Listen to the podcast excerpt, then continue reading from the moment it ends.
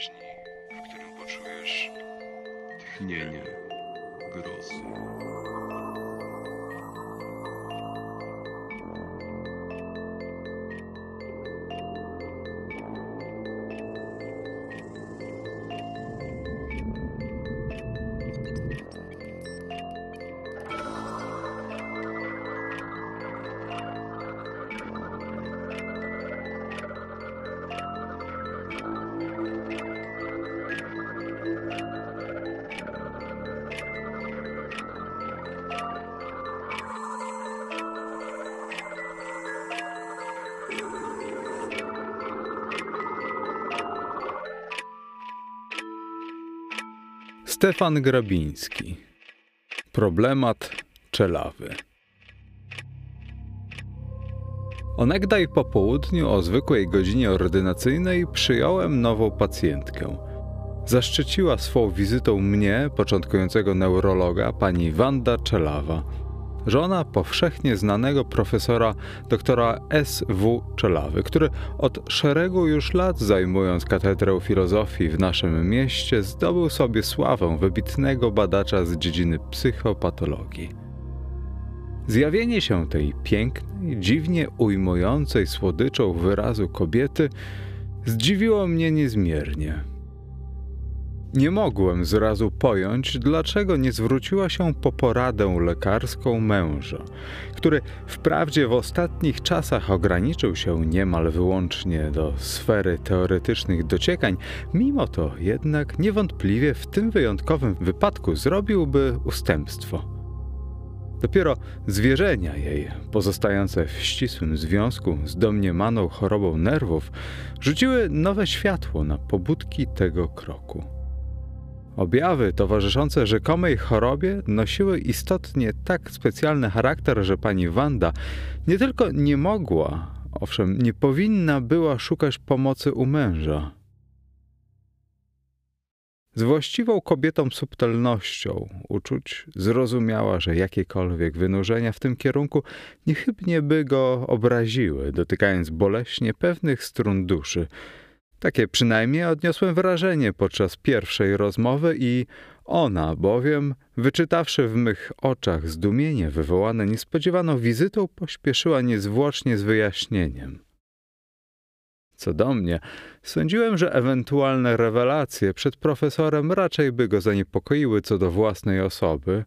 Od razu wzbudziło się we mnie podejrzenie, że chorobliwe symptomy, jakie pacjentka przypisywała sobie, należałoby poddać wprost przeciwnej orientacji i przenieść je na męża. Mimo głębokiego przekonania chorej, powziąłem krańcowo odmienny pogląd na sprawę lecz nie chcąc przed czasem niepokoić biednej kobiety, udałem, że cierpienia pojmują w ten sam sposób, określając je poddanym mi przez nią szablonowym terminem jako lekki rozstrój nerwów, połączony ze sporadycznymi objawami halucynacji wzrokowej. Naturalnie zaleciłem też odpowiednie zabiegi, nie omieszkując prosić o zdawanie mi sprawy od czasu do czasu z wyników kuracji. Na tę niewinną mistyfikację pozwoliłem sobie bez szczególnych wyrzutów sumienia, gdyż w rzeczy samej chciałem zaradzić, jeśli nie urojonej według mnie chorobie, to czemuś innemu, co prawdopodobnie kryło się poza tym. Dziwnym bowiem zbiegiem wypadków parę dni przed konsultacją zaobserwowałem coś, co zwróciło mą uwagę na profesora Czelawę. Chociaż Osobiście nie znaliśmy się dotąd, niejednokrotnie w czasie mych studiów uniwersyteckich słuchałem jego głębokich, a oryginalnych wykładów. Mówił wtedy niemal wyłącznie o anormalnych zjawiskach z dziedziny chorób psychicznych. Gruntowna wiedza tego stosunkowo młodego uczonego, połączona z genialną intuicją w wyświetlaniu subtelnych i zawiłych problemów, zdumiewała mię zawsze, budząc bezwzględny dlań szacunek i uwielbienie. Zaprawdę, nieraz zastanawiałem się nad bogactwem zebranego przezeń materiału, który ujęty w szerokie, wolne od akademickiej pedanterii ramy, tętnił gorącą krwią rzeczy osobiście przeżytych. Gdzie i kiedy mógł ten człowiek obserwować te ponure objawy duszy ludzkiej, te nad wyraz przykre, czasem odrażające obrazy, z których bił odurzający czat obłąkań i zbrodniczości? Oto pytania, które nasuwały się często podczas lekcji profesora. Potem, gdy stosunek mój z wszechnicą rozluźnił się, gdy zacząłem pracować samodzielnie jako praktyk, zapomniałem o Czelawie i jego dziwnej erudycji. Osobiście też nie zbliżyłem się doń ani razu i jestem niezwruszenie pewny, że nie znał mnie nawet z widzenia. Wiecznie roztargniony, ciągle zajęty ukochanym przedmiotem, nie zwracał uwagi na słuchaczy i nieraz popełniał zabawne pomyłki co do nazwisk uczniów. Zresztą słuchałem go z amatorstwa raczej niż z konieczności, gdyż specjalny kierunek jego badań nie pozostawał w bezpośredniej styczności z memi studiami. Dopiero tydzień temu przypadkowe spostrzeżenie zmusiło mnie do skupienia uwagi na tym ciekawym człowieku. Szczególnym zbiegiem okoliczności przed paru miesiącami sprowadził się Czelawa wraz z żoną do domu, w którym mieszkam już od roku. Zajął cały mezanin, mieszkanie wspaniałe, urządzone z wyjątkowym przepychem i zbytkiem. Moje dwa pokoje znajdują się tuż nad nim na pierwszym piętrze i tylko dwukrotnie złamana linia schodów przedziela mnie do uczonego. Dzięki niespodziewanemu sąsiedztwu odżyło zainteresowanie, które niegdyś we mnie budził. Mimo woli też zajmowałem się nim więcej niż innymi lokatorami. Wkrótce spostrzegłem, że tryb życia profesora jest nader regularny. Z nieubłaganą ścisłością po godzinie ósmej rano opuszczał mieszkanie i szedł na prelekcje, z których wróciwszy koło południa, znów koło trzeciej spieszył zapewne jak dawniej do laboratorium – Wieczory zwykle poświęcał żonie, spędzając czas w jej towarzystwie w sąsiedniej kawiarni lub na przechadzce. Przed wieczorem był już czelawa w domu i nigdy nie udało mi się zauważyć, by wracał późniejszą porą. Zdaje się, że rozrywek nocnych i przedstawień teatralnych nie uznawał. Sądziłem, że życie w tak surowo przestrzeganych normach było dla młodej i pięknej kobiety jak żona czelawy czasami nader przykre i wymagało dużo zaparcia się i rezygnacji. A jednak pani Wanda zdawała się nie odczuwać zupełnie monotonii. Twarz jej była zawsze pogodna, a ciemne fiołkowe oczy błyszczały szczęściem, gdy wsparta na ramieniu męża przechadzała się po długich alejach miejskiego parku i nieraz słyszałem w klatce schodowej jej metaliczny śmiech gdy koło godziny pół do ósmej wieczorem razem wracali do domu. Wkrótce potem światło w mieszkaniu czelawy gasło i cały mezanin pogrążał się w bezwzględnej ciszy. Profesor znać lubiał wczesny spoczynek. Tak jednostajnie upływało zewnętrzne życie uczonego, nieprzerywane odwiedzinami znajomych, niemącone żadną dystrakcją, żadnym choćby najlżejszym odstępstwem od codziennej reguły. Dopiero tydzień temu, a trzy dni przed wizytą pani Wanty, zauważyłem pewien fakt, który przekonał mnie, że albo obserwacja nie była dokładną, lub też zaszła jakaś zmiana w dotychczasowym trybie życia czelawy. Było to w ubiegły czwartek. Znużony całodzienną pracą, zabawiłem tego wieczora nieco dłużej w amerykańskim barze i dopiero po dziesiątej w nocy udało mi się wymknąć z wesołego grona przyjaciół. Czas był chłodny, deszcz lał strugami, nieznośny wiatr smagał nielitościwie. Z trudem brnąc po wodzie dotarłem do domu i już miałem wejść do środka, Gdy wtem drzwi wchodowe kamienicy otworzyły się i na progu ukazało się jakieś podejrzane indywiduum. Spostrzegłszy mię, nieznajomy szybko nacisnął na czoło szeroki czarny kapelusz i oddalił się lekko tykając w kierunku miasta. Stało się tak prędko, że nie zdołałem dokładniej przypatrzyć mu się, mimo szczerej ku temu chęci. Zdawało mi się bowiem, że nie bardzo był rad ze spotkania. Mimo to, przez błyskawicznie krótką chwilę, mogłem widzieć profil twarzy, który mi dał dużo do myślenia. Miałem wrażenie, że wychodził z domu czelawa. Niebawem jednak uznałem przypuszczenie za zbyt niedorzeczne. Było zbyt ciemno, by móc rozeznać rysy, a wszelkie domysły w podobnych warunkach są nader ryzykowne. Zresztą strój nieznajomego, bardzo zaniedbany, niemal nędzny, wykluczał coś podobnego. Dziwiło tylko, że otworzył sobie bramę sam, gdyż słyszałem wyraźnie zgrzyt klucza. Widocznie więc musiał to być jeden z mieszkańców, któremu gospodarz pozwolił klucz dorobić. Z drugiej strony jednak dziwił mnie jego podupadły wygląd, jak na lokatora naszej kamienicy. Był stanowczo zanadto obdarty. Lecz koniec domysłu położyła coraz mocniejsza ulewa. Przestałem oglądać się za znikającą na zakręcie ulicy postacią i korzystając z tego, że zagadkowy gość czy współmieszkaniec drzwi za sobą w pośpiechu nie zamknął, wszedłem do wnętrza domu i wkrótce potem znalazłem się u siebie. Nazajutrz rano serdecznie śmiałem się z wczorajszego spotkania i swoich przypuszczeń i byłbym niezawodnie zapomniał o nocnej przygodzie, gdyby nie pojawienie się u mnie pani Czelawowej w trzy dni potem.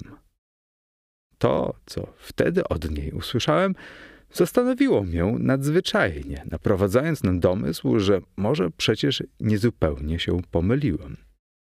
Pożegnawszy pacjentkę, jeszcze tej samej nocy zabrałem się do wyświetlania sprawy. Wiedziony trafnym przeczuciem, że cierpienia pani Wandy pozostają w pewnym związku z moim rzekomym przywidzeniem, wyszedłem z pomieszkania tuż po dziesiątej na platformę schodową i przechylony przez balustradę czyhałem na korytarzu pierwszego piętra. Oczekiwanie nie zawiodło. Gdy już pogasły światła, usłyszałem pod sobą na wysokości mezanin ciche skrzypnięcie drzwi i ostrożnie skradające się kroki. Ktoś schodził po schodach w dół. Korzystając z szalestu, jaki mimo wszystko wywoływał ten oględny chód, i ja zeszedłem powoli na dół, by tu zobaczyć rysującą się na tle szyb bramy wchodowej ciemną sylwetkę mężczyzny – nie ulegało wątpliwości. Było to to samo wytarte indywiduum sprzed tygodnia. Otworzył sobie kluczem drzwi i zatrzymał się na chwilę u wejścia, pilnie coś przeglądając na dłoni. Cichy dźwięk metalu przesuwanego palcami ułatwił orientację. Przeliczał pieniądze na wychodnym. Wtem, jakby nie dowierzając oczom, podniósł monetę pod światło i odchyliwszy głowę wstecz, badał jej wartość.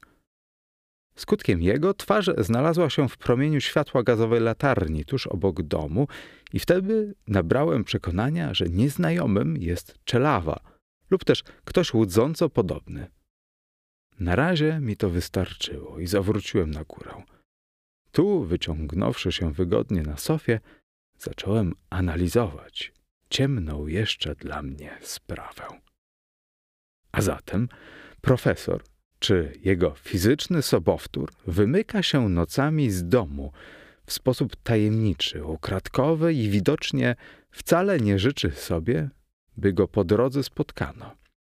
Może czynił to już i przedtem od szeregu miesięcy, lat i dopiero przypadek zdradził mi jego wycieczki? Lecz w jakim celu i dlaczego w tak lichym stroju? Atoli właśnie to przebranie stanowiło punkt łączny ze zwierzeniami jego żony i skłoniło mnie do stwierdzenia tożsamości nocnego włóczęgi z czelawą, bo Oto, czego dowiedziałem się podczas pierwszej konsultacji z ust profesorowej.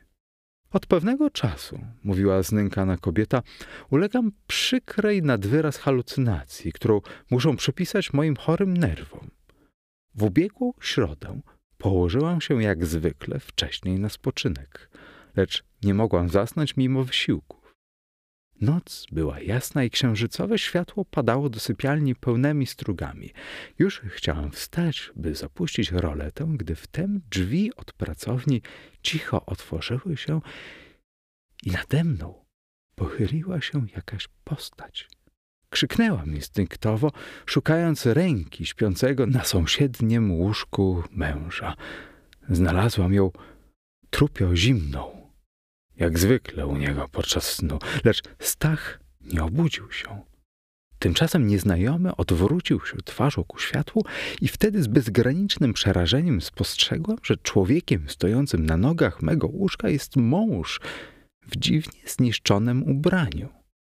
Patrzył na mnie wzrokiem, jakiego nigdy dotąd u niego nie widziałam. Był w nim ohydny cynizm i lubieżność. Jak sparaliżowana nie mogłam dźwignąć się z łóżka i odpędzić wizji.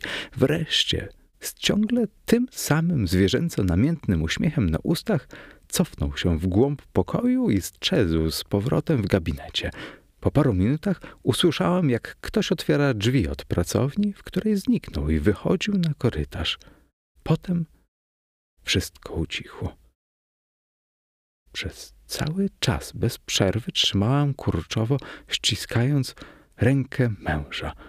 Spał snem kamiennym. Gdy widmo rozwiało się, zapaliłam lampę, by przekonać się, że Stach spoczywa rozebrany tuż obok, w głębokim jak zwykle uśpieniu. To właśnie umocniło mnie w przekonaniu, że co widziałam i słyszałam było chorobliwą halucynacją nerwów. Od owej nocy powtórzyło się to samo jeszcze dwa razy i z nieopisanym strachem oczekuję codziennie chwil zbliżania się nocnego spoczynku. Czy zwierzyła się pani z tem mężowi? Zapytałem, gdy przestała opowiadać. Nie. Jakaś szczególna trwoga wstrzymuje mnie od tego kroku. Gdyby przedmiotem halucynacji był kto inny, nie on właśnie. Pan rozumie. Tak, Łaskawa pani ma najzupełniejszą rację. Nie trzeba mu o tym mówić. Właśnie dlatego. Wyjątkowa sytuacja.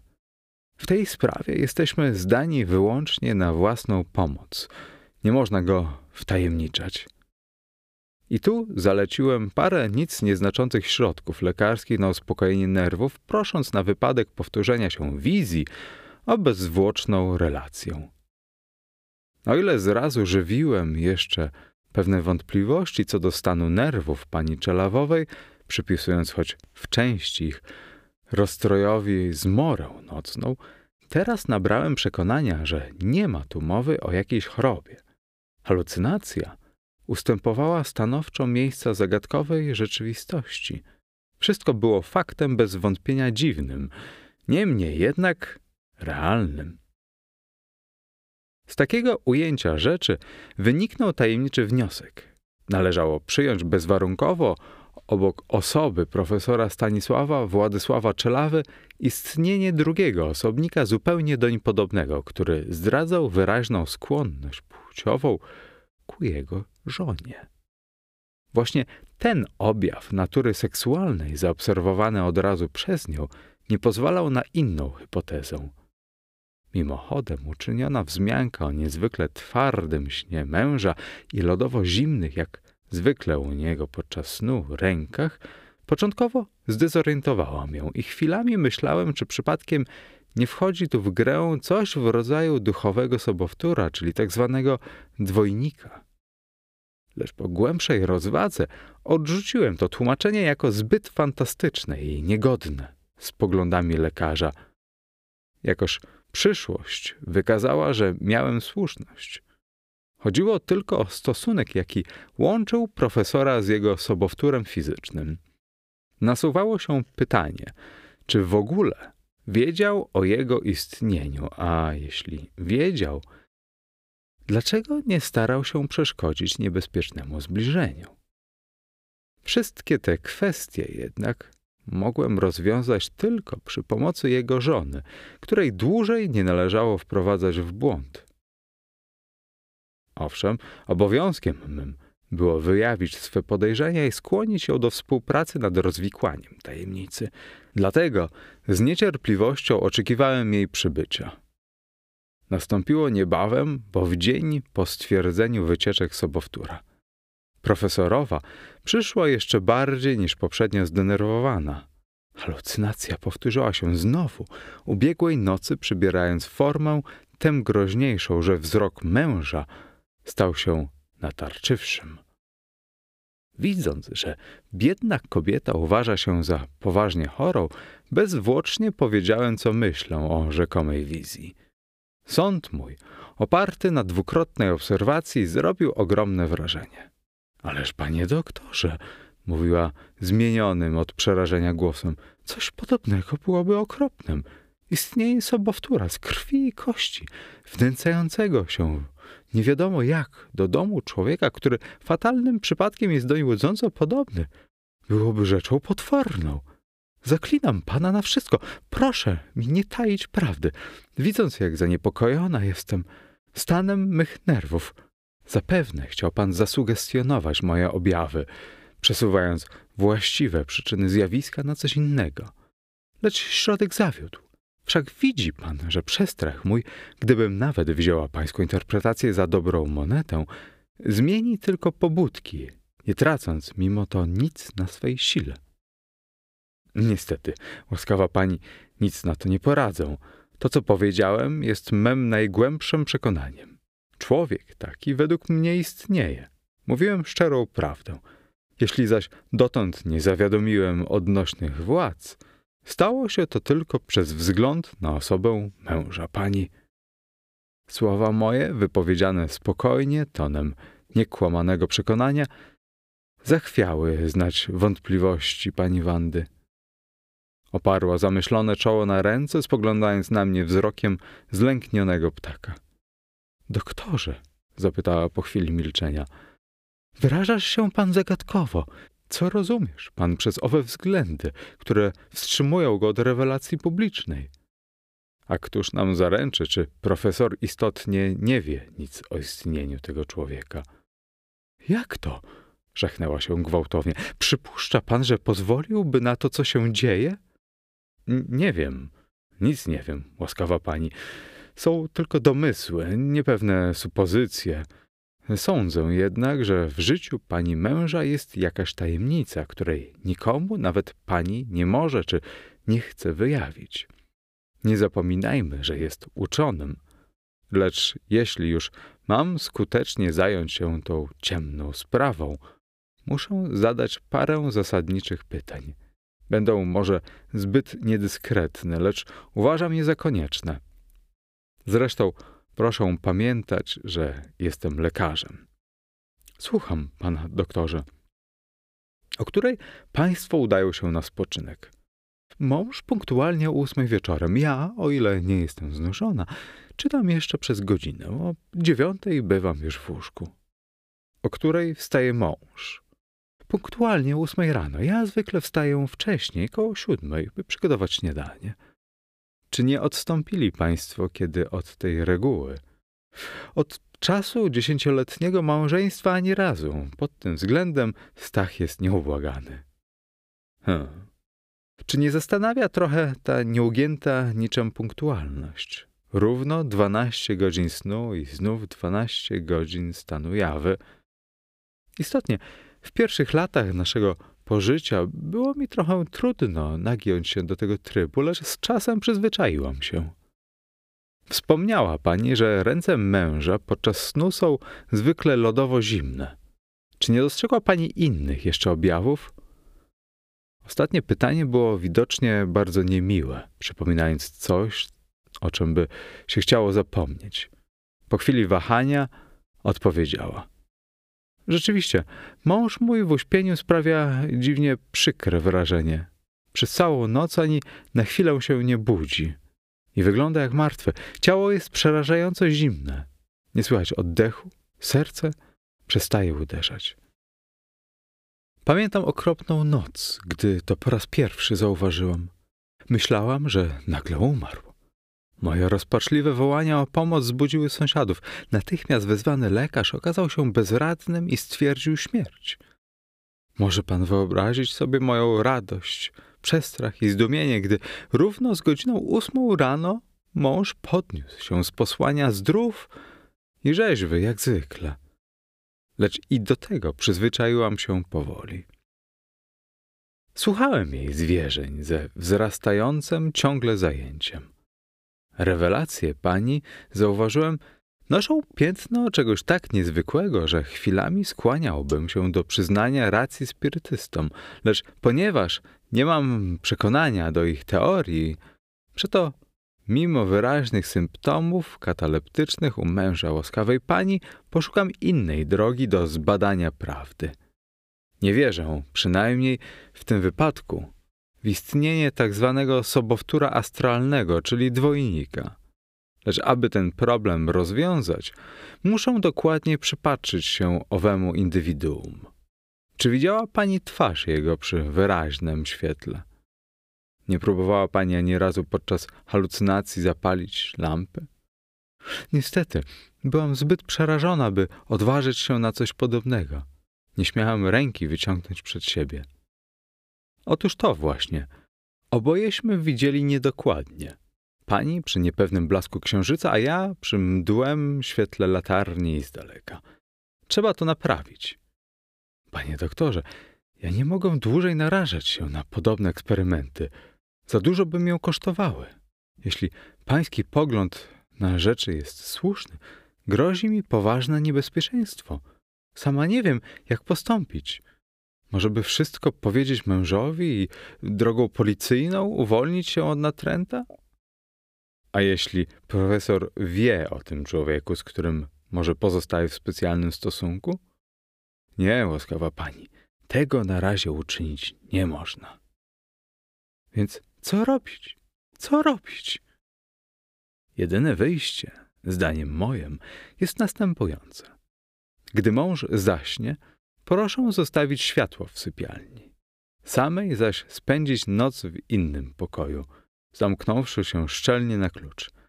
Nie sądzę, by odważył się na wyłamanie drzwi. To by narobiło dużo hałasu i zbudziło cały dom. Mimo zuchwałości względem pani, człowiek ten jednak widocznie nie wyzbył się całkiem środków ostrożności i liczy się z niemiłymi ewentualnościami. Ponadto proszę mieć pod ręką broni na wszelki wypadek. Lecz jestem pewny, że na razie będzie niepotrzebna.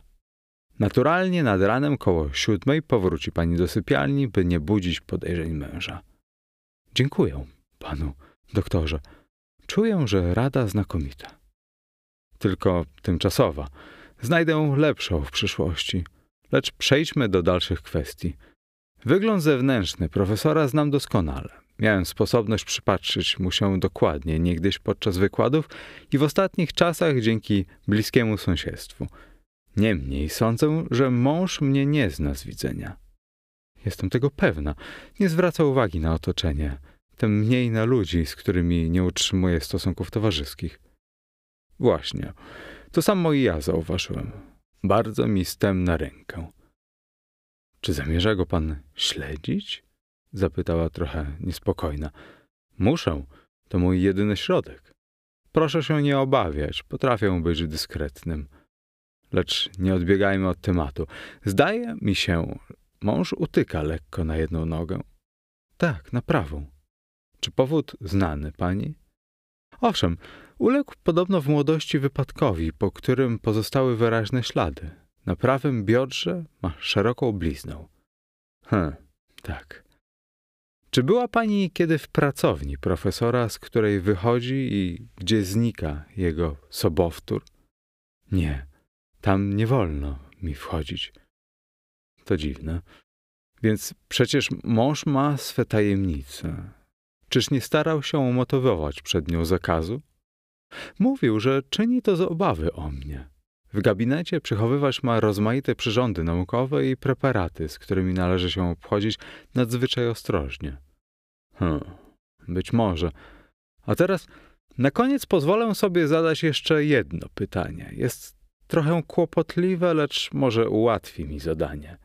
Czy stosunki małżeńskie państwa są serdeczne? Kocham go i uwielbiam. Jest dla mnie dobry, na niczym mi nie zbywa. Przepraszam, o tym nigdy nie wątpiłem. Lecz chodzi tu o stosunki płciowe. Pani Wanda, lekko zarumieniwszy się, odpowiedziała zakłopotaniem w głosie. Pod tym względem należymy do wyjątków. Można by uważać nas za anormalnych.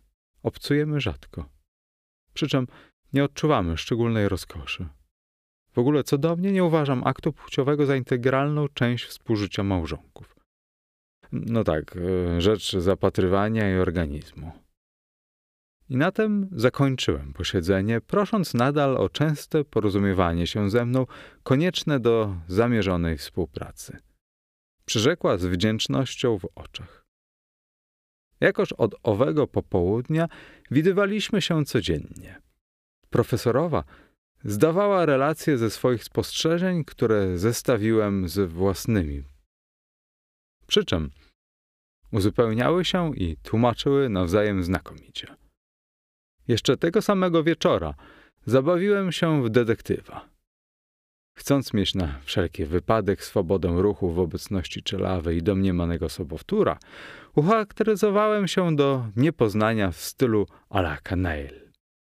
I w wyniszczonym, mocno ubraniu czekałem na platformie schodowej. Po dziesiątej, jak zwykle, otworzyły się drzwi gabinetu profesora i z wnętrza wysunęło się tajemnicze indywiduum.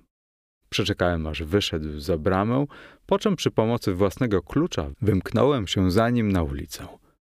Szedł szybko w stronę podmiejskich bulwarów, od czasu do czasu oglądając się ostrożnie. Wtedy kryłem się za drzewa lub domy, dopóki nie weszliśmy w strefę ludniejszą. Tu byłem już swobodny. Obdartus kluczył po plugawych uliczkach, zanurzał się w jakieś kręte zaułki, gubił w typowych wielkomiejskich cul-de-sac. Bez wyjścia, ciemnych i ponurych, jak ich powiernica. Noc. Widocznie był w tych stronach postacią popularną, bo co parę kroków spotykał znajomych, równie jak on wytartych rzezimieszków, którzy witali go serdeczno grubieńskimi przydomkami. Parę razy, ku niemałemu zdziwieniu, obiło mi się o uszy imię Stachur. Wreszcie włóczęga zawinął do jakiejś wielce podejrzanej oberży z charakterystyczną wywieszką. Gospoda pod rudą Bertą. Z wnętrza dochodziły już na znaczną odległość pijackie krzyki i śpiewy podochoconych gości. Obejrzawszy raz jeszcze dokładnie rewolwer ukryty w kieszeni mego postrzępionego surduta, i ja z kolei wszedłem do tego ziemskiego Eldorada. Pierwsze spojrzenie rzucone dookoła pouczyło o tym, gdzie jestem. Byłem w jednej z najohydniejszych nor, w jednej z tych tajemniczych kryjówek, w których wylęga się zbrodnia jej towarzyszki. W niskiej, beznadziejnej, brudnej izbie poruszało się poprzez gęstą mgłę dymu z cygar, fajek i papierosów kilkanaście osób mieszanej płci.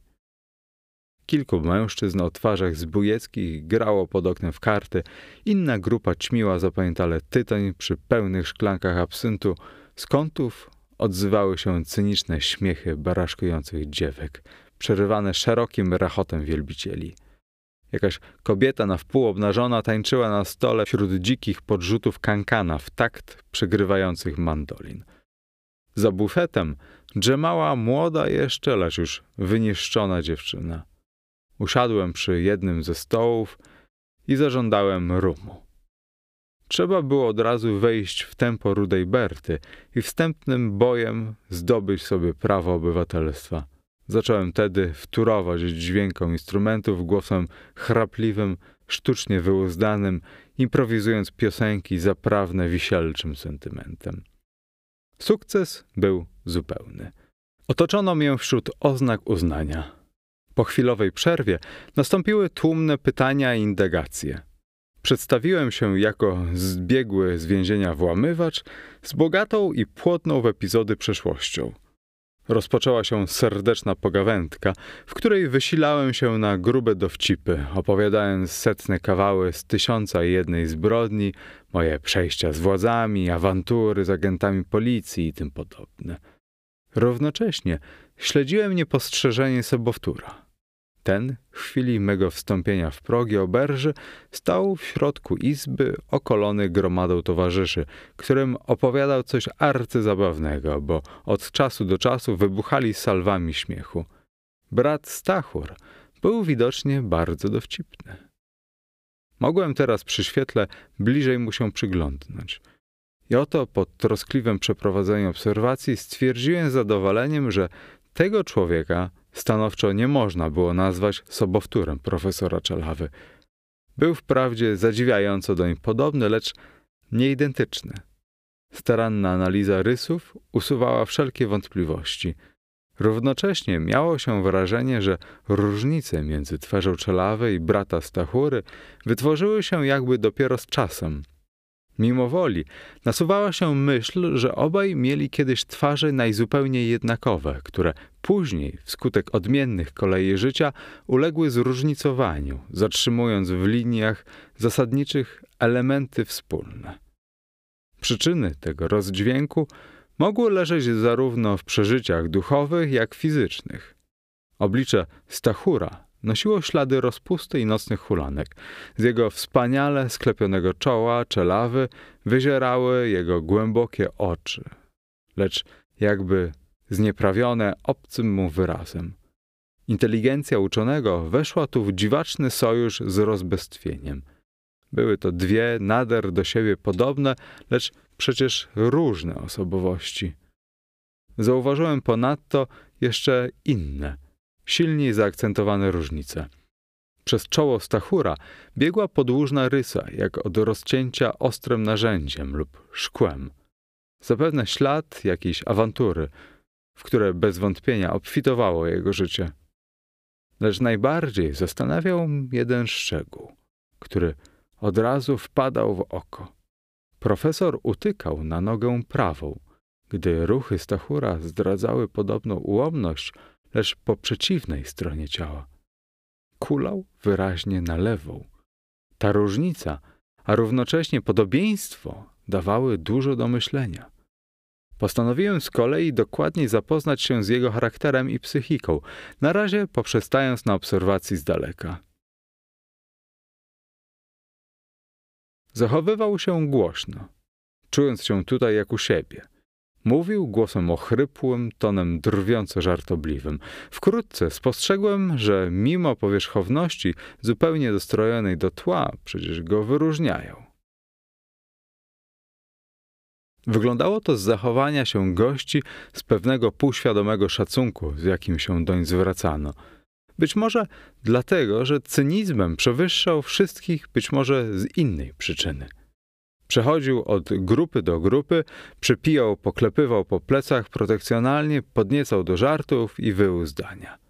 W ten sposób zbliżył się i do kilku apaszy, siedzących opodal mego stołu. Zaraz zrobiono mu miejsce i podsunięto świeżą szklankę. Jeden z towarzystwa zaczął coś opowiadać. Rzecz, zdaje się, zajęła go, bo rozsiadł się wygodnie i zapaliwszy fajkę, przysłuchiwał się zajęciem. Zaciekawiony wytężyłem słuch, by pochwycić choć parę słów.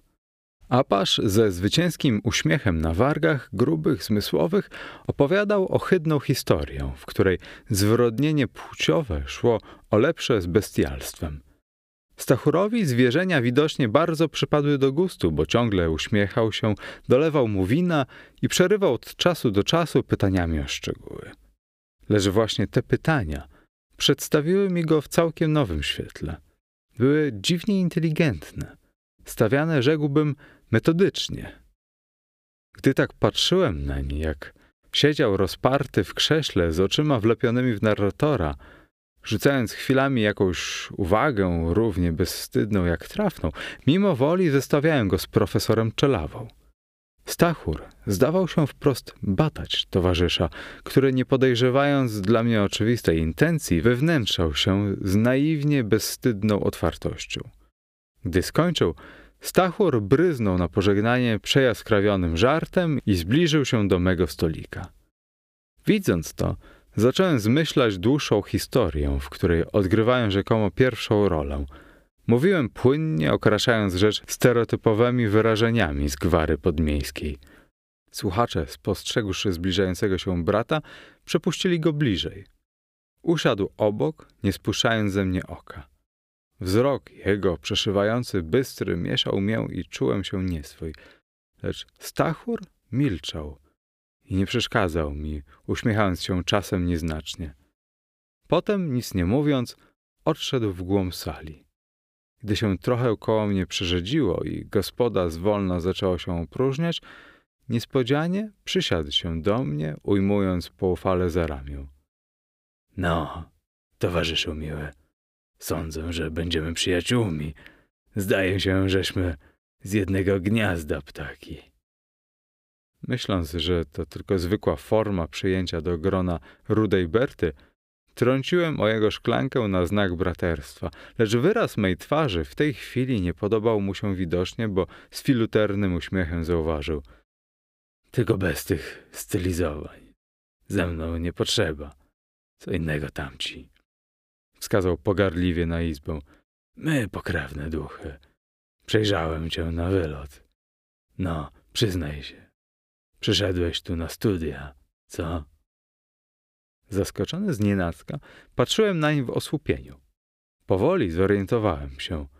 Nie chcąc grać w zupełnie otwarte karty, zniżonym głosem przedstawiłem się jako jednostka wykolejona. Niegdyś literat, obecnie z nędzy i rozpaczy szukający pociechy w napoju i obcowania z mentami.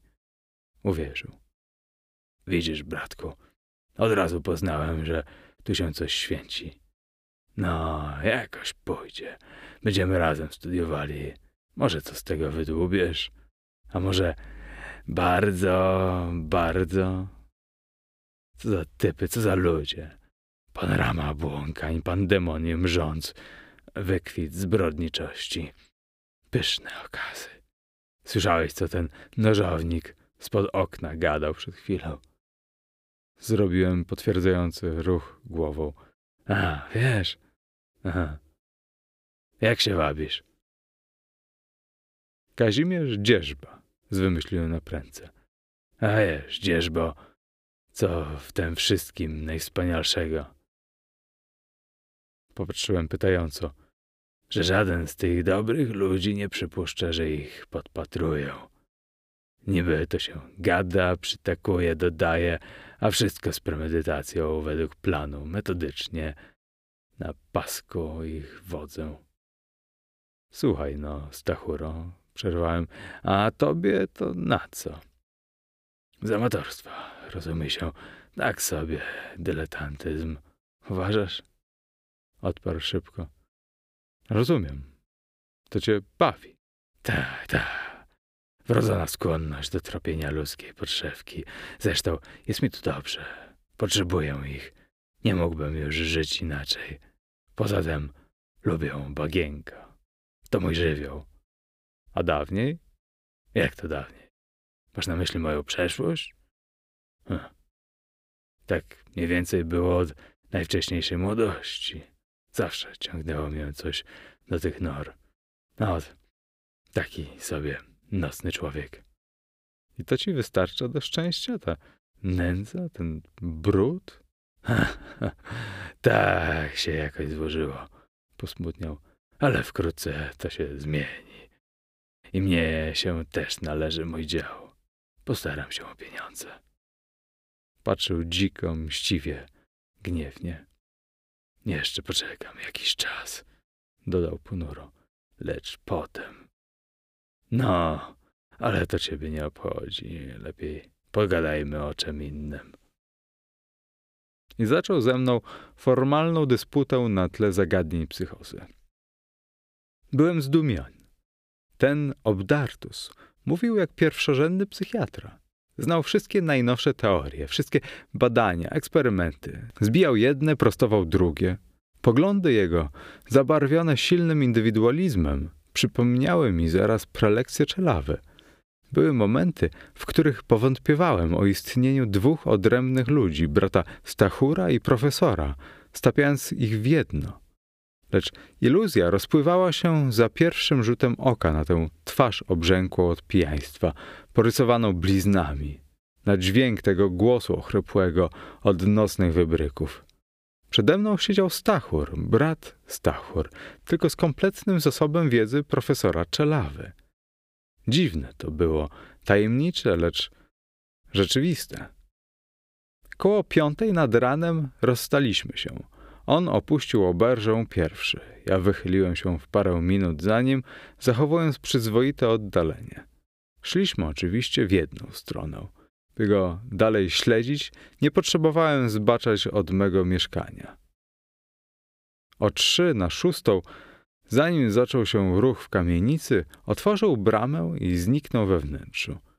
Znużony całonocnym czuwaniem, i ja wkrótce położyłem się na dwie godziny drzemki. Koło ósmej wstałem, by usunąć zbędną już charakteryzację i przebrać się. Wychyliwszy na prędce filiżankę kawy, pospieszyłem na uniwersytet. Tego dnia kończył Czelawa cykl swych wykładów na temat psychoza a życie płciowe. Dla mnie, który już od szeregu lat przestałem uczęszczać na prelekcje, miała ta godzina szczególny urok.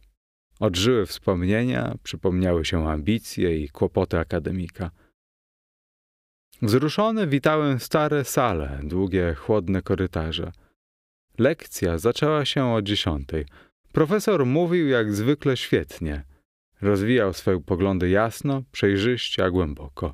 Czuć było jednak w głosie zmęczenie, w ruchach zdenerwowanie i niepokój. W połowie wykładu interes słuchaczy wzmógł się. Uczony przytaczał przykłady ilustrujące jego teorię. Były nader plastyczne, podane sugestionującą siłą wyrażeń, lecz z pewnością na nikim nie sprawiły tak silnego wrażenia jak na mnie. Bo któż opisze me zdumienie, gdy pomiędzy wypadkami zboczeń seksualnych zauważyłem historię słyszaną minionej nocy w gospodzie. Profesor powtórzył ją bez zmiany treści, nadając jej tylko zastosowaną do audytorium formę. Czelawa wyzyskał sumiennie przeżycia Stachura. Natychmiast po lekcji, około godziny jedenastej rano, wróciłem do domu i kazałem się zaanonsować pani Wandzie w jej mieszkaniu. Przyjęłam ją bez wahania. Mieliśmy czasu dość na pogawędkę, bo uczony wracał na obiad dopiero o pierwszej w południe. Z łatwą do zrozumienia ciekawością słuchałem jej relacji z ubiegłej nocy i rana. Stosownie do mej rady, zamknęła się wczoraj wieczorem koło dziesiątej w pokoju przylegającym do sypialni, zamierzając przeczekać godzinę halucynacji. Jakoż po dziesiątej w nocy usłyszała za ścianą ciche kroki. Z zapartym tchem patrzyła w sypialny pokój przez otwór klucza. W środku, oświetlonej jasno lampą elektryczną sypialni, stał sobowtór – patrząc z rozczarowaniem na puste jej łóżko. Jakiś czas krążył jak dziki zwierz w klatce, wreszcie jakby domyślając się, chwycił za klamkę od drzwi do sąsiedniego pokoju. Gdy usiłowania spełzły na niczem, zwinął pięść gestem pogróżki w stronę śpiącego martwo profesora i wyszedł przez gabinet. Wtedy dopiero z uczuciem ulgi udała się na spoczynek. Nad ranem wstała wcześniej, koło pół do szóstej i była świadkiem powrotu Stachura. Wyszedł znów na chwilę z pracowni męża, lecz i tym razem, nie zastawszy jej jeszcze w pokoju, cofnął się do środka tajemniczego wnętrza. Przez cały czas Czelawa nie ruszył się z posłania, nie otworzył ust. O ósmej zbudził się, wypił śniadanie i w kwadrans potem, przeprowadzony przez żonę na schody, wyszedł z mieszkania. Czy nie wrócił mąż chwilę potem, by zaglądnąć do pracowni? Zagadnąłem w ciągu rozmowy. Z wszelką pewnością nie. Drzwi wchodowe pomieszczenia zostawiłam otwarte celem przewietrzenia pokoju i sama aż do paru minut po dziesiątej przebywałem w sypialni, od czasu do czasu wychodząc w klatkę schodową. Absolutnie nie było nikogo. Powrót męża nie byłby uszedł mojej uwagi. Tak, naturalnie. A ja o godzinie dziesiątej słuchałem już osobiście wykładu profesora. Porozumienie zatem ustne wykluczone. Czy mąż nie zaglądnął ani razu przed odejściem do laboratorium? Stanowczo nie. Spieszył się tylko niezwykle i był zdenerwowany, jak zresztą w ogóle w ostatnich dniach. Zdaje mi się, panie doktorze, że on już wie o mojej przeprowadzce do salonu. Przypuszczam, że tak, wnioskując z innych objawów. Ale w jaki sposób? Czy sądzi pan, że zdołał się już porozumieć z tym ohydnym człowiekiem? Przecież to stało się dopiero dziś w nocy, po raz pierwszy. Niekoniecznie. Może tego nawet nie potrzebuje. Profesorowa patrzyła wzrokiem wyczekującym wyjaśnień. Na razie wstrzymam się z odpowiedzią. Być może wkrótce dowiemy się całej prawdy. Czy nie ma łaskawa pani mi nic więcej do powiedzenia? Owszem, odchodząc, mąż przystąpił do mnie i z rzadkim u niego złokopotaniem powiedział: Wybacz mi, że narażam cię w ostatnich czasach na pewne nieprzyjemności, lecz robię to w imię nauki. Zresztą dobrze zrobiłaś, usuwając się. Wkrótce zmieni się wszystko pomyślnie. Na wszelki wypadek miej w nocy przy sobie tę broń. I wręczył mi Browning. Szybko oddalił się. Hmm, to ciekawe. Przecież obawia się. Myślę, że w dzień jest łaskawa pani bezpieczną, od ósmej rano do ósmej wieczór. Postanowiłam nie rozstawać się z rewolwerem.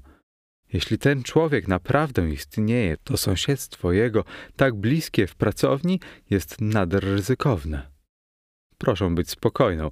On teraz najprawdopodobniej nieszkodliwy. Zresztą musimy zaraz tam wejść. Gdzie? Do pracowni? To niemożliwe. Mąż nosi klucz zawsze ze sobą. Poślemy po ślusarza. Proszę się nie obawiać. Nie, nie mogę na to pozwolić. Zauważy. Nie ma obawy. Zamek każemy natychmiast naprawić. Pani Wanda z rezygnacją ustąpiła.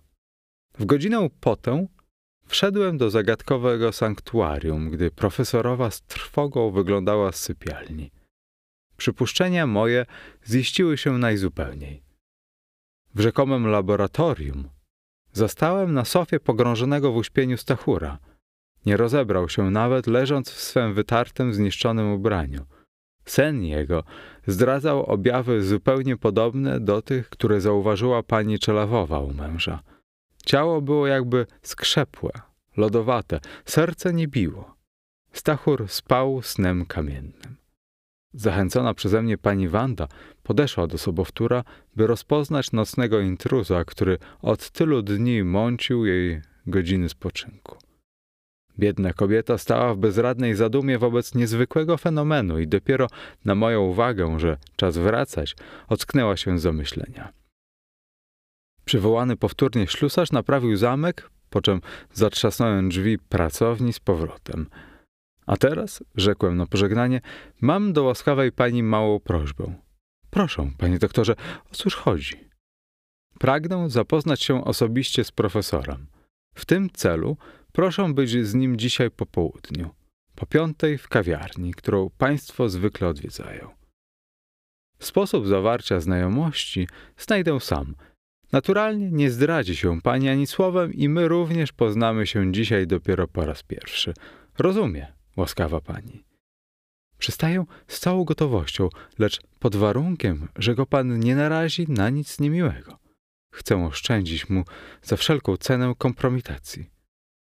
Zapewniwszy słowem najściślejszą dyskrecję, pożegnałem się i wróciłem do siebie. Materiał w sprawie czelawy, zebrany od wczorajszej nocy, przedstawiał się teraz bardzo zajmująco. Trzeba było tylko przeprowadzić analizę i wyciągnąć wnioski. Nie wątpiłem już więcej, że między uczonym a Stachurem istnieje specjalny związek psychofizyczny, dzięki któremu stanowi jawy pierwszego towarzyszyło zbliżone do katalepsji lub z nią nieidentyczne uśpienie drugiego. Wspólny obu prąd życiowy zdawał się przepływać kolejno od jednego do drugiego, nie pozwalając na równoczesny proces biologiczny. Ci ludzie prawdopodobnie nigdy ze sobą nie zamienili ani słowa nie spojrzeli sobie w oczy, nie mogli nawet mimo przypuścić się dającej do tego chęci. A przecież jeden wiedział z przedziwną dokładnością o przeżyciach drugiego. Lecz należało ten punkt ustalić. A jeśli Stachur, nie mogąc się inaczej porozumieć, po każdej przechulanej nocy zdawał pisemną relację swemu wspólnikowi? I na odwrót? Musiałem stanowczo poznać się z Czelawą, mieć z nim wspólne jakieś błahe przeżycie, obojętne dla sprawy interesującego równocześnie jego i brata. Stachura. No pewne szczegóły związane z tym drobiazgiem można by potem lekko potrącić w obecności nocnego włóczęgi, a jeśli odpowie stosownym rezonansem przypuszczenia, moje co do tożsamości pamięci łobu i związanych z nią kwestii będą niezbitym pewnikiem. Dlatego z niecierpliwością czekałem na godzinę piątą wieczorem, w której miało nastąpić poznanie. Jakoż koło w pół do piątej zjawiali się czelawowie w kawiarni.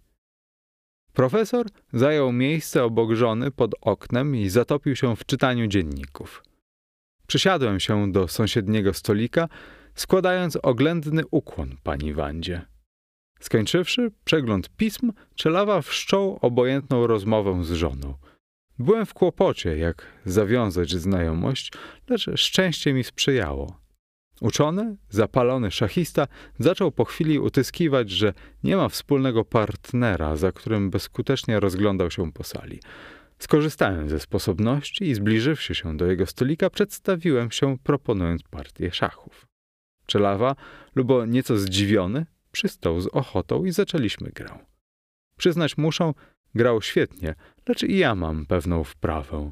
To też szczęście kampanii ważyło się na obie strony. Raz ja dostałem mata, to znów on poniósł porażkę. Powoli roznamiętnił się i sam zażądał odwetu. Przez cały przeciąg gry mówiliśmy mało. Raz tylko spojrzenie jego zamyślonych oczu spoczęło na mnie nieco dłużej.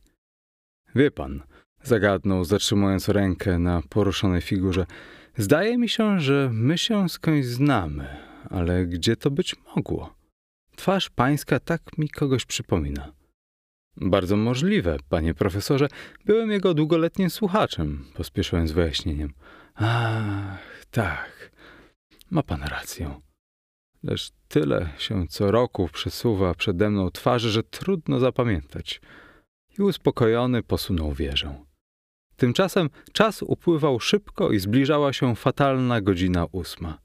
Czwarta z rzędu partia, którą zaczęliśmy po siódmej, przeciągnęła się, zapowiadając na dalszą metę. Umyślnie zastanawiałem się dłużej nad każdym ruchem i wykłałem sytuację.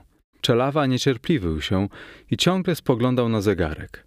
Wreszcie, gdy było już trzy na ósmą, przerwał grę w bardzo naprężonym momencie i przeprosił za zawód. Mam dziś jeszcze posiedzenie o ósmej, skłamał niezręcznie, lecz partię tę musimy rozstrzygnąć jutro. Położenie nader ujmujące. Może byśmy zapamiętali sobie obecną sytuację. Wszak mi pan nie odmówi, nieprawdaż? Z prawdziwą przyjemnością, panie profesorze, i uważnie rzuciwszy raz jeszcze okiem na szachownicę, rozstaliśmy się. Powróciwszy do siebie, przeprowadziłem znów metamorfozę mojej osoby w stylu z wczorajszej nocy i przed jedenastą siedziałem już w oberży. Brat Stachur spóźnił się nieco i przyszedł po mnie w bardzo złym humorze. Zaraz na wstępie zażądał paru szklanek absyntu z rumem i wychylił duszkiem jedną po drugiej.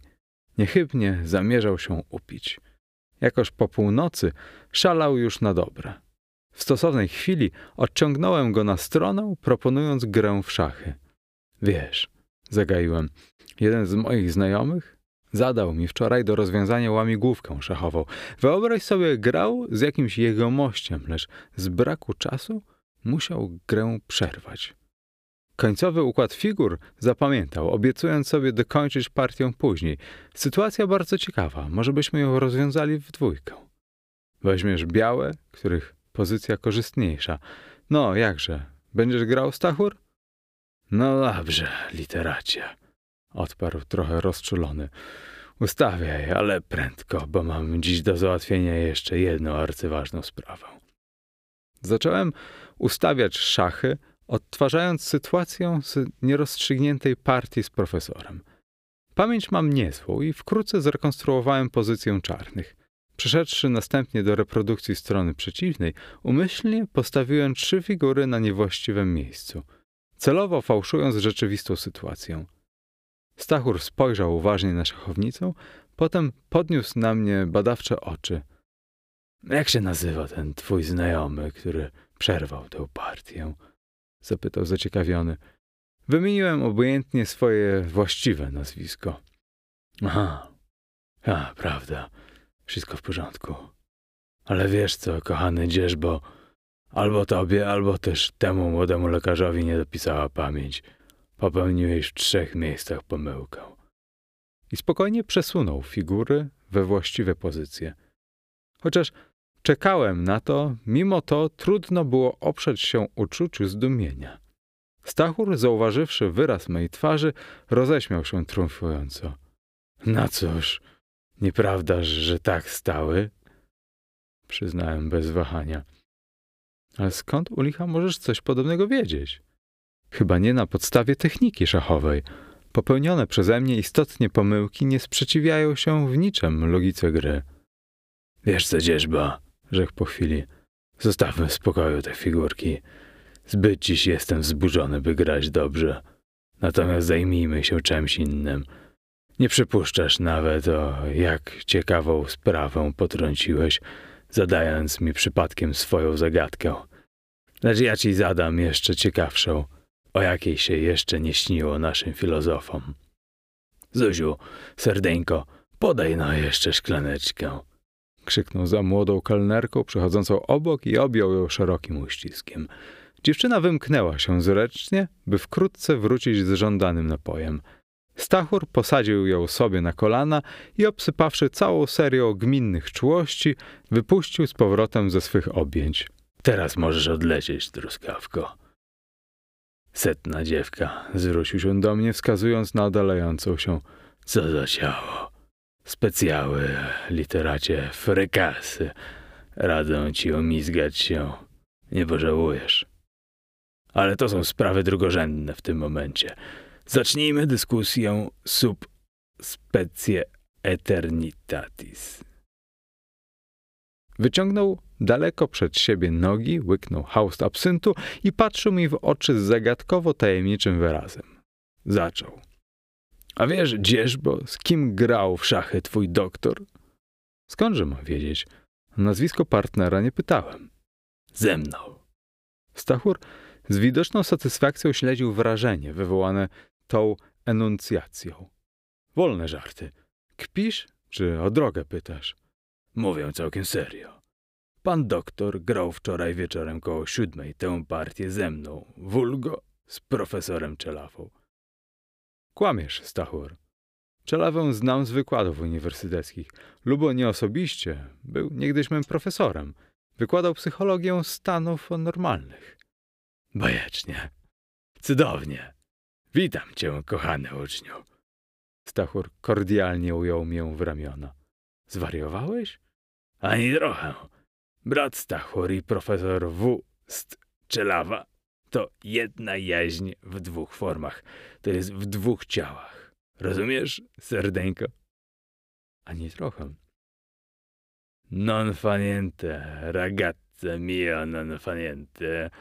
Oto nieco z grubsza ciosana parabola.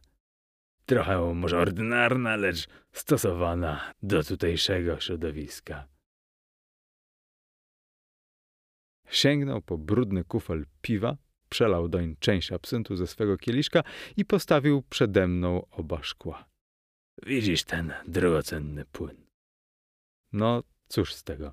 Przez ściany kufla przeglądam mętnie, w kieliszku świeci jego łza, nieprawdaż? A przecież i tu i tam ciecz ta sama. Kwestia oprawy, serdeńko, kwestia ram. Ostateczny wygląd i wyrażenie są tu wypadkową treści i formy, chociaż w obu identyczna treść się powtarza.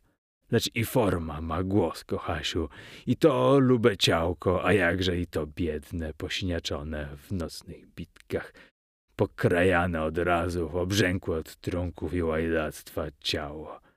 No, rozumiesz nareszcie? Rozumiem. Chwała Bogu. Pardon. Demonowi życia nie wierzę w Boga. Nie ma to jak literaci. Wszystko zrozumieją, na wszystko się zgodzą, z wyjątkiem grzechów przeciw sztuce. Lecz by mnie zrozumieć, trzeba mu trochę cierpliwości i czasu. Pociągnął z kieliszka i mówił dalej tonem spokojnego opowiadania. W roku 1867, 20 lutego, w miasteczku N, pojawił się na świecie dziwny kaprys natury. Pewnej parze małżonków urodziło się dwoje męskich bliźniąt, zrosłych biodrami. Po szczęśliwym przeprowadzeniu operacji jedno zapadło w dziwny stan martwoty, by po dwunastu godzinach śmiertelnego snu wrócić do stanu jawy, gdy równocześnie drugie niemowlę uległo symptomom przebytym uprzednio przez pierwsze. Władze duchowe były przy udzielaniu chrztu w niemałym kłopocie. Konsylium uczonych i lekarzy zajęło się żywo fenomenalnym wypadkiem, by wreszcie orzec, że najprawdopodobniej ma się tu do czynienia z jedną jaźnią o podwójnej osobowości empirycznej. Energia psychiczna ożywiająca nasze ciała była jedną i tą samą, a stąd i pamięć wspólną. Tak, siła duchowa była identyczna, lecz nie ciała. To były dwa różne ustroje fizyczne. Każdy z nas jako osobowość empiryczna przedstawia wypadkową dwóch elementów, z których jeden jest nam wspólny. Następstwa tego kaprysu życia rzucają się w oczy przy pierwszym zestawieniu. Mój organizm, pobudliwy pod względem płciowym, wpłynął też zasadniczo na kształtowanie charakteru, który porównany z usposobieniem profesora razi był zdaniem. Być może z tegoż źródła wypłynęło moje miłowanie brudu i plugawego życia, lecz pamięć i inteligencja są naszą wspólną własnością, zarówno co do siły napięcia i jakości. Ja byłem już od początku człowiekiem nocy. Nie znałem dnia jego spraw. Noc i jej mrok rozpostarły nade mną od kolebki opiekuńcze swe skrzydła. Zrozumiesz trudności wychowania – Utraciliśmy rodziców w siedemnastym roku życia. On, to jest ja pod postacią dzisiejszego profesora Czelachwy, miał charakter zimny, spokojny, niemal bezpłciowy. To ułatwiło mu studia. Pozwoliło na inicjatywę. Wyjechaliśmy za granicę. Słuch o nas zaginął. On zaopiekował się mną. zaopiekował. Niech mu kat świeci. Wstydził się mnie Ukrywał przed światem, trzymał przed ludźmi w tajemnicy moje istnienie. Uległem od razu z pokorą butlęcia i to jasne. W obu nas współdziałała przecież ta sama inteligencja, ten sam spiritus movens, ta sama pamięć. Ujarzmił me ciało. Zresztą szedłem mu na rękę po części dzięki mym wcześnie wybojałym popędom. Stałem się wkrótce karczemnym hulaką, gwałcicielem kobiet, wyrodnialcem, Mam parę egzystencji ludzkich na sumieniu. na sumieniu. Popełniłem parę zbrodni. Udało się jakoś wymknąć, zatuszować. Czy nie starał się uwolnić od ciebie? Zrazu tak. Potem wpadł na piekielny pomysł, dzięki któremu stałem się mu nieodzowny. Został profesorem uniwersytetu, wielkim psychologiem i postanowił z katedry wyzyskiwać bezczelnie moje najserdeczniejsze przeżycia. Łajdak. Wygodnie się urządził, mając do dyspozycji dwa ciała. Od lat śpię jak pies w zamkniętym, nigdy nieopalanym gabinecie, by w nocy żyć z tych paru ochłapów monety, które mi łaskawie odstępuje. Sknera. Nawet ubrać się nie mam za co. Chodzę w jego znoszonym ubraniu. Kutwa! Jak długo zamierza przyciągnąć współbytowanie w tak bliskim sąsiedztwie? Musicie chyba znać obaj najtajniejsze drgnienia swych myśli. Oczywiście. Uważasz, dzierżba, ten egoista w profesorskim birecie postanowił z siebie i ze mnie, przede wszystkim ze mnie, zrobić naukowy problem, nad którym pracuję już od lat. Dzieło już na ukończeniu, lecz lada dzień zechce mnie się pozbyć, wycisnąwszy przedtem jak cytrynę. Lecz ja go uprzedzę, dodał z dzikim błyskiem w oczach. Zadrżałem. Przecież on musi wiedzieć o twych względem niego zamiarach. Naturalnie, że wie. Dlaczego więc nie przedsiębierze środków ostrożności? Czyżby igrał z niebezpieczeństwem? Ha, ha, ha. Otóż właśnie. Pan profesor przeliczył się w rachubach. Zbyt silnie ufał w dotychczasową przewagę naszego wspólnego spiritus movens, naszej wspólnej jaźni. I po części ma rację. Zawsze dotąd wstrzymywał mnie od samodzielnego czynu jakiś sprzeciw wewnętrzny. Lecz i organizm ma głos swój i prawa, kochany dzierżbo. Tak jest. I to spodlone, zawsze lekceważone przezeń ciało. Pijany dziś jestem i silny. Przeciągnął strunę. Ostatni eksperyment, ten zwornik jego pracy, korona, która uwieńczyć ma jego dzieło, zawiódł haniebnie, rozpętując we mnie tej nocy niepohamowany już bunt. Wywabił z kryjówek ciemne siły, które go zniszczą. Dlatego dziś właśnie stawiam wszystko na jedną kartę i mówię swobodnie. Chyba mnie nie wydasz. Bądź spokojny. Mówisz o końcowym eksperymencie. Co miałeś na myśli? Ha, ha, ha. Ciekawy eksperyment. Jedyny w swoim rodzaju. Jego przedmiotem Wanda Czelawowa. Ten człowiek zimny jak ryba, niemal seksualny, ożenił się z kobietą piękną, bardzo piękną i młodą. Zamęcza ją, poświęcając na ołtarzu swej wielkiej nauki. Oczywiście wiedziałem o jej istnieniu i jak wygląda. Podobała mi się diabelnie i zapragnąłem. Ty wiesz, co znaczy dla takiego jak ja osobnika pragnienie fizyczne kobiety, pożądanie jej. Sprzeciwiał mi się zrazu, wewnętrznie, nie pozwalając nawet wchodzić do ich sypialni, lecz żądza moja wzrastała. Ta niesyta żądza, która u niego jest niemal w stanie zaniku, wreszcie uległ i pozwolił ją widywać nocami. Chciał, widzisz, i z tego ciągnąć zyski. Stworzyć jeszcze jeden konflikt w naszej symbiozie i włączyć ciekawe, stąd płynące przejawy jako ogniwo ostatnie w łańcuch swych doświadczeń. Pragnął wypróbować i w tym kierunku władzę, jaką miał nade mną. Jakoż ograniczyłem się długi czas do spojrzeń. Kobieta zrazu nie wiedziała o moich nocnych wizytach. Dopiero wczorajszej nocy, zauważywszy mnie, skryła się w sąsiednim salonie. Lecz nie ujdzie mi. Dziś już przypuściłem szturm do zamkniętych drzwi i dopiero gdy zaczęła krzyczeć z obawy pobudzenia lokatorów, uszedłem, by się upić i nabrać odwagi. Zbyt mnie rozrażniła. To skończy się dla nich fatalnie. Seksus, mój kochany, to nieobliczalny element. Dziś jeszcze wrócę, posiądę Wandę, zabiorę pieniądze, a samego uduszę jak psa. Jeśli tego dziś nie zrobię, jutro on ze mną postąpi podobnie. Domawiając tych słów, Stachur porwał się z krzesła i wyzywająco patrzył w dal. Był straszny. Ostre, białe zęby, jak kły rozwścieczonego dzika, błyskały z wykrzywionych pasją ust. Zlepionym potem włosy spadły w nieładzie na czoło. Masz słuszność, rzekłem, siląc się na chłodny spokój. Ja ci w tem dopomogę. Ty? Spojrzał na mnie wzrokiem pełnym wdzięczności. Dziękuję. Dzielny z ciebie chłopiec. Uścisnął mi rękę.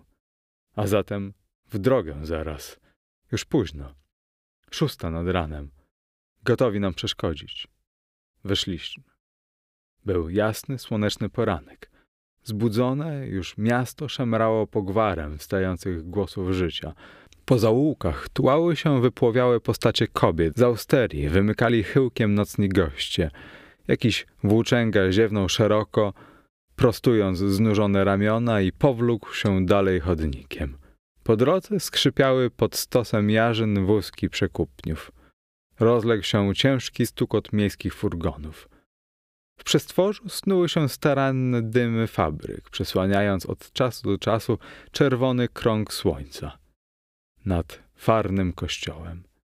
Rzeźwy deszcz brzasków wstrząsał ciało, rozlewając w powietrzu krzepką woń ozonu.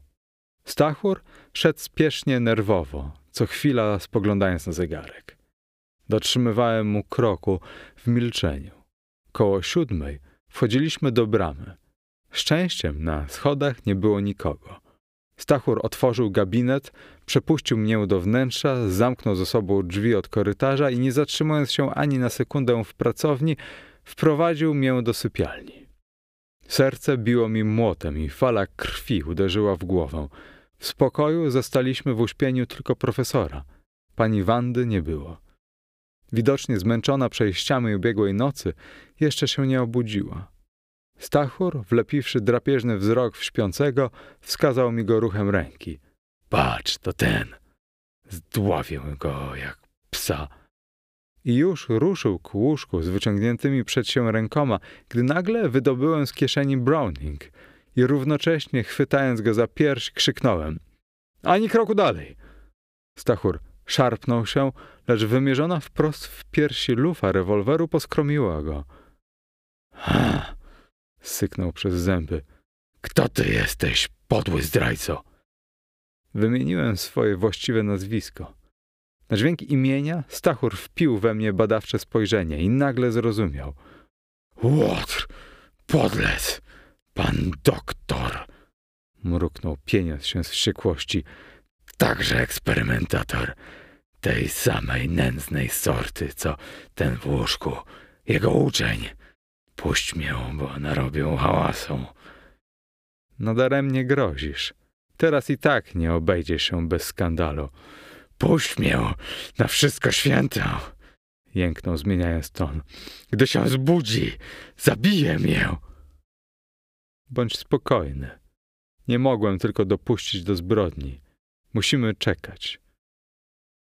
Gdy domawiałem tych słów, drzwi od salonu odemknęły się i w progu stanęła z bronią w ręku blada jak ściana pani Wanda.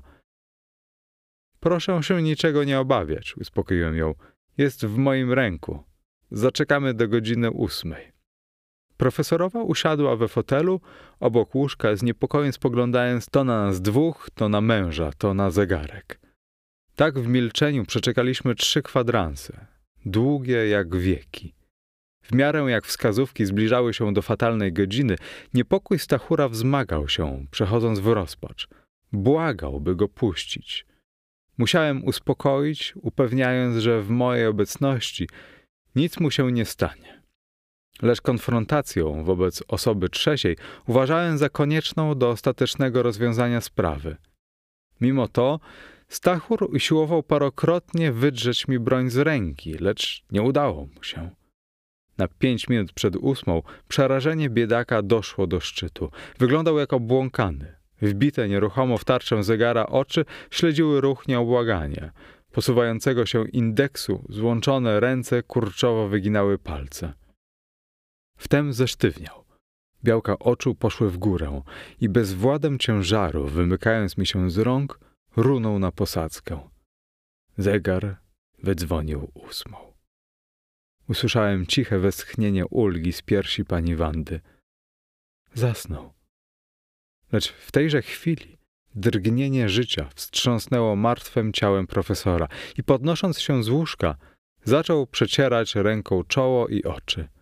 Nagle, otrzeźwiawszy z resztek snu, zorientował się. Spojrzał przytomnie na nas, na leżącego jak trup na dywanie włóczęgą i w lot przypomniał sobie wszystko. Postanowienie szybkie jak błyskawica mignęło w siwych, bystrych oczach. Jednym skokiem zbliżył się do żony. Podjął opuszczony przez nią na podłogę rewolwer i zanim zdołałem przeszkodzić, wypalił do Stachura. Strzał był celny. Zgruchotał mu czaszką. Śpiący nie drgnął. Lecz profesor Czelawa chwycił się ręką za czoło, przyciskając je w miejscu, które odpowiadało ranie zabitego. Po czasie odjął rękę i patrząc na drżącą jak trzcina żonę, szepnął: Działanie reperkusji. I wskazał ręką na czole okrągłą, czerwoną plamą, jakby od silnego uderzenia. Po chwili zwrócił się znów do żony. Odejdź stąd, Wanciu. Widok zwłok działa na ciebie. Nie popełniłem zbrodni. Miałem prawo rozporządzić wedle woli tym ciałem. Profesorowa oddaliła się. Wtedy Czelawa postąpił ku mnie. Panie doktorze, dziękuję za pomoc i ratunek. Problemat mojego życia rozwiązany. Proszę pana na świadka w tej wyjątkowej sprawie. Musimy zaraz donieść władzom i usunąć trupa. I popatrzył na zwłoki Stachura. Dziwnym, zagadkowym spojrzeniem. Patrzyłem i ja, przejęty grozą i zdumieniem. Niespodziewanie uczułem jakiś głęboki, przejmujący ból. Żal mi się zrobiło tego nędzarza, tego genialnego pauvre diable, człowieka nocnych mroków i zbrodni, tragicznej igraszki życia. I skłoniwszy się bez słowa, odszedłem. W dwa tygodnie po zaszłym wypadku zasiadł na ławie oskarżonych przed sądem w P profesor dr W. St. Dwojga imion. Czelawa. Obwiniony o zabójstwo. Po przeprowadzeniu śledztwa i przesłuchaniu świadków uwolniono posądzonego 23 głosami przeciw trzech od winy i kary. W dwa lata potem wydało londyńskie Towarzystwo Naukowe dzieło profesora W. S. Czelawy pod tytułem The Soul and the Body of the History of Man with Two Bodies The Problem of My Life. Do tekstu dołączył autor dwie podobizny: swoją i brata Stachura. Muzyka Dark Fantasy Studio i Jacek Brzezowski. Czytał Jacek Brzezowski.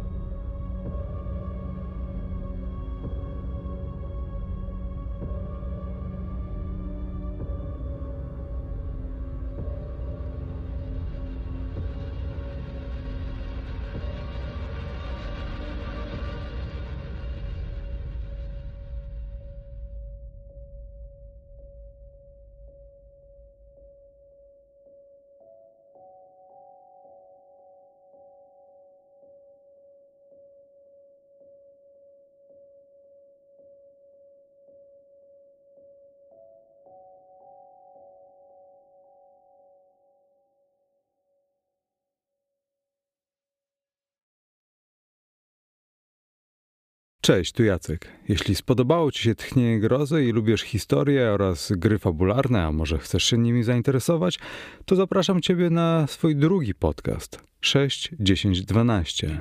Pisane osobno cyframi jako 6, odstęp 10, odstęp 12 do znalezienia na YouTube oraz Spotify, a także innych platformach. Zapraszam serdecznie do słuchania.